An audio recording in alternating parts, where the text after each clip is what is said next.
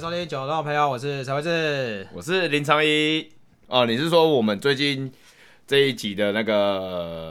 呃吃东西美食历史家美食历史家这样子？ 对对，对太久没有，冬太久天了啦，冬天了啦，对那冬天你一定会想到就是几个重点，台湾一定会吃的嘛，汤圆、汤圆，嗯，对了，对啊火锅嘛，姜母鸭、哎，姜母鸭、羊肉炉哎，，对，对因不对，为因为这刚好我刚好我附近最近有一个同事，然后在问我说，哎，台湾台北哪里姜母鸭好吃？嗯我说台北姜母鸭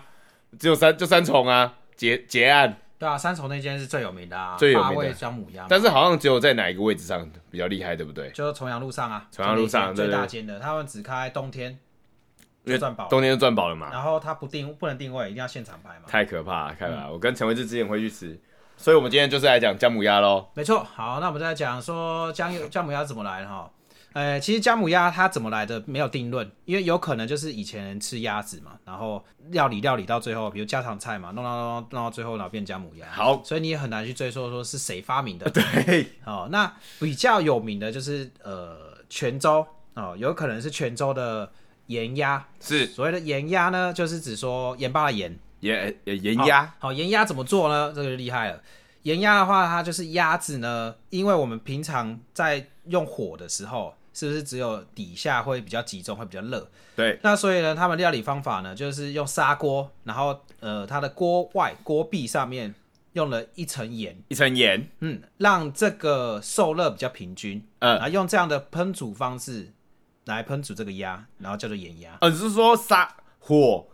砂锅盐巴在中间，盐巴在中间，不是盐巴直接裹整个鸭，哦，所以盐巴上面再一个锅子，对，然后再放鸭子，对，哇哦对，这是蛮特殊的料理方法，我自己本人也是没看过了。对。对对对，然后呢，这个料理方法呢，就传到厦门，然后还有台湾哦。然后台湾的话，就是一直改良，一直改良嘛，哦。所以呢，呃，类似这样子的做法，在台湾出现了之后呢，我们就是叫这个东西叫做姜母鸭了。是呃，刚才有讲到说，呃，泉州那边来的盐鸭跟姜母鸭的料理方式就不一样，因为像台湾姜母鸭，你一定是想说一定是有汤的嘛，对，有汤水比较多嘛当然当然，但是呢，泉州的话，他们那边是比较干式的，嗯，就有点像卤味那样子。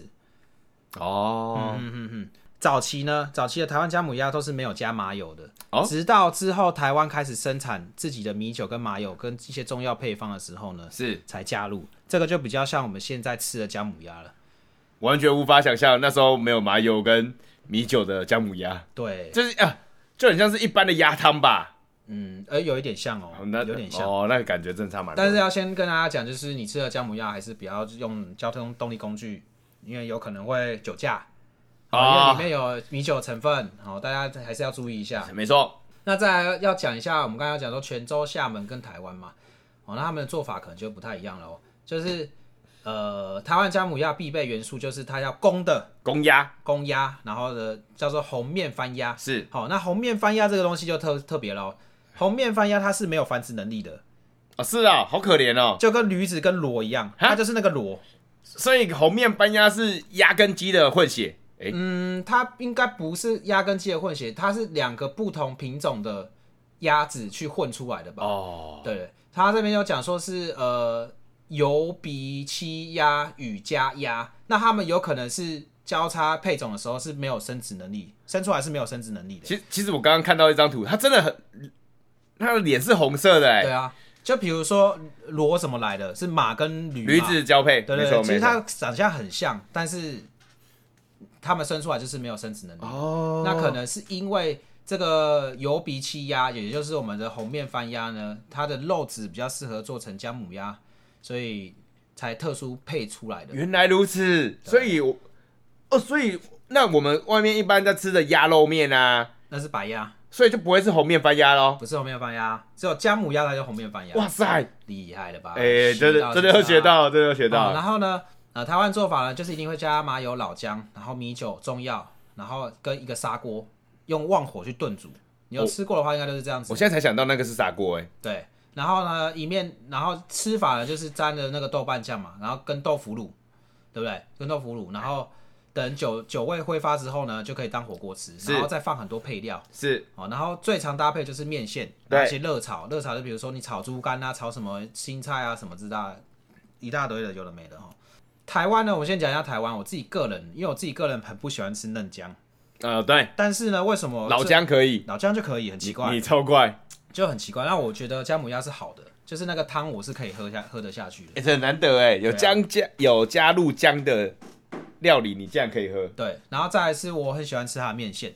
哦我也喜欢吸满它的汤汁，真我的也喜欢吃它的面真线的，是好吃啊好假好假，啊！然后那么再来就讲说厦门的哦，是厦门刚才有讲到，哦它就是盐鸭的做法哦，对然后对对吃的是干的，它就是会用老姜片，然后一样麻油，然后加一些酒，然后一些香料，然后一起用那个煲汤的方式炖煮，呃，好、直到酱汁收干，然后看起来黑亮。这个就有点像是那种东山鸭头的感觉，有点像是有但点是像用姜的方式去做啦。哦，哦，那厦门就是基本上是这样。然后呢，泉州的话呢，泉州的话就呃，它也是用盐鸭，但是它只用老姜，就没有用其他的香料或什么之类的，对然后料用酒炭火慢慢炖煮两到三小时，然后收干，然后也不上酱。也有也有其他的做法是有加米酒啦，反正我觉得厦门跟泉州的做法其实应该是差不多啦，差不多那只差有不多台湾是一个比较呃不一样的做法。是好，那我们就讲到说台湾姜母鸭呢，就是呃，台湾姜母鸭有一个创始人，哦我不是知道他是不是真的创始人、啊。那我们网络上搜集的资料是这样子哈、哦，他叫帝王食谱姜母鸭创办人哇、听起来好像就很厉害，田正德先生。是是哎是哦，他是，小时候呢是出生在新竹的眷村的陕东人，山东人，山东人，他原本是个生意人，那因为二十六岁应酬喝酒过多，然后很早就被检测出有肝硬化了，啊、所以他就不知道为什么呢，就是到处到处求诊啊，还是什么呢？然后他得到了一个从上海来的中医师的对一个药方，哦，他就想说，哦，这个药方直接喝可能不是那么好喝，哦，是他就想说，那我就搭配一下煮一些禽类禽类哈、那我不知道为什么呢他他就拿了鸭肉去炖煮了，那、为什么不用鸡？我是没有 想到，但是他就是嗯用很鸭肉怪，。真的会怎么会用鸭肉我呢？有觉得很奇怪，啊因为大部分已经先从鸡开始嘛，对对不对？好了，他重重点是哦，他用了这个鸭了之后呢，反正哦，哎不错，真的不错，所以他就发明了这个台湾姜母鸭，好扯哦， 对对对。然后他有讲说哈，其实哈姜母鸭会有台湾的口味呢，不是在于说里面的姜母，也不是那个鸭，对，也不是那个黑面油鸭，就是他说最大元素其实是台湾的麻油跟米酒。哦对，我觉得麻油很很重要其实一定要用红标米酒，这个味道才是对的。哦，哦，然后他就要讲说哈、哦红标米酒的由来哦，红标米酒的由来就我觉得有点肉肉等啊，但是重点在于说红标米酒为什么那么好，那么香，对啊，为什么他在做，他这么适合做菜？就是因为台湾的水质问题。是哦是，所以如果是普里的或是哪边的红标也就更屌，是是是，就是说呃，这种这种东西哈、哦你因为米酒是跟米有关系的，所对以。它跟它的水稻的环境，然后以及它吃水稻当然就吃水嘛，那你水稻好，然后土壤好的话，那当然就是你你味的道道具会不一样啊，没错，味道不一样啊，所以为什么只有台湾能做出这样子的台湾姜母鸭？哦原因就是因为这个红标米酒。是是是是是，好，那我们就来讲到我们刚才讲的哦，三重三重的霸味姜母鸭，好，台湾姜母鸭霸业，霸味姜母鸭应该是目前啊，南部我不知道，对北部应该是第一啦。对，然后它光其他的分店，嗯，光十家直营分店年营业额就破亿了。哇，这么多哦，对对对，然后全台湾还有一百家的加盟店。是哦，那三重是总店啦、哦，所以我其实从小吃到大。然后呢，我觉得如果你真的想吃尝试别的姜母鸭的话，我建议你不要先吃八味姜母鸭，为什么？因为吃了就回不去了，你是然后有你还要这排队。有这回事对，我说的很中肯，因为我啊吃过很多家姜母鸭，我真的觉得八味姜母鸭真的是最屌啊？，对，我们好像在在在三重这边有吃过两间嘛，对，真的是最屌了。但是就是因为它要排队，真的很烦。对，就比较麻烦一些然了、哦。后，哎，我我们记得我们之前在万华那时候吃的是姜母鸭还是羊肉卤？呃，好像是好像是羊肉卤哎、哦，你说加那个很奇怪的配料，加香菜那个，哦，有香菜，然后小香菜已经是羊肉卤啊，哦，羊肉卤会加香菜，对啊太可怕了。对啊还好还好姜母鸭不会加香菜，姜母鸭加香菜好像有点怪怪的。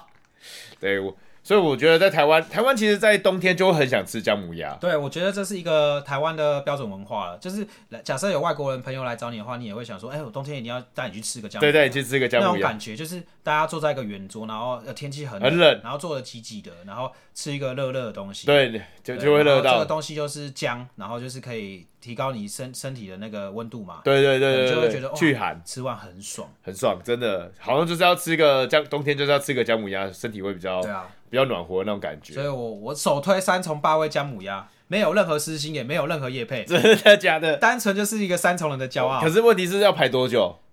一个一个小时左右，一个小时一哦个。小时到两小时都有可哦能，就看你早不早去了，啊所以或或者是你可以呃下午去外带。哦，就有另外的吃法是下午去外带，我知道第三个方法，嗯，要去吃先打电话给你，叫你，其实就是请你先去排，可以可以可以，这那可以吗？排队的话我就要另外收费。啊，另外收费，好，呃没有那我问赚题点，外快可不可那没以？有问题，没有问题，没有问题。好，那我们今天这个美食历史家就到这边啦好，那就分享给大家姜母鸭，好，嗯冬天记得去，我有空可以约来吃一下姜母没错鸭没。错，OK，拜拜。拜拜。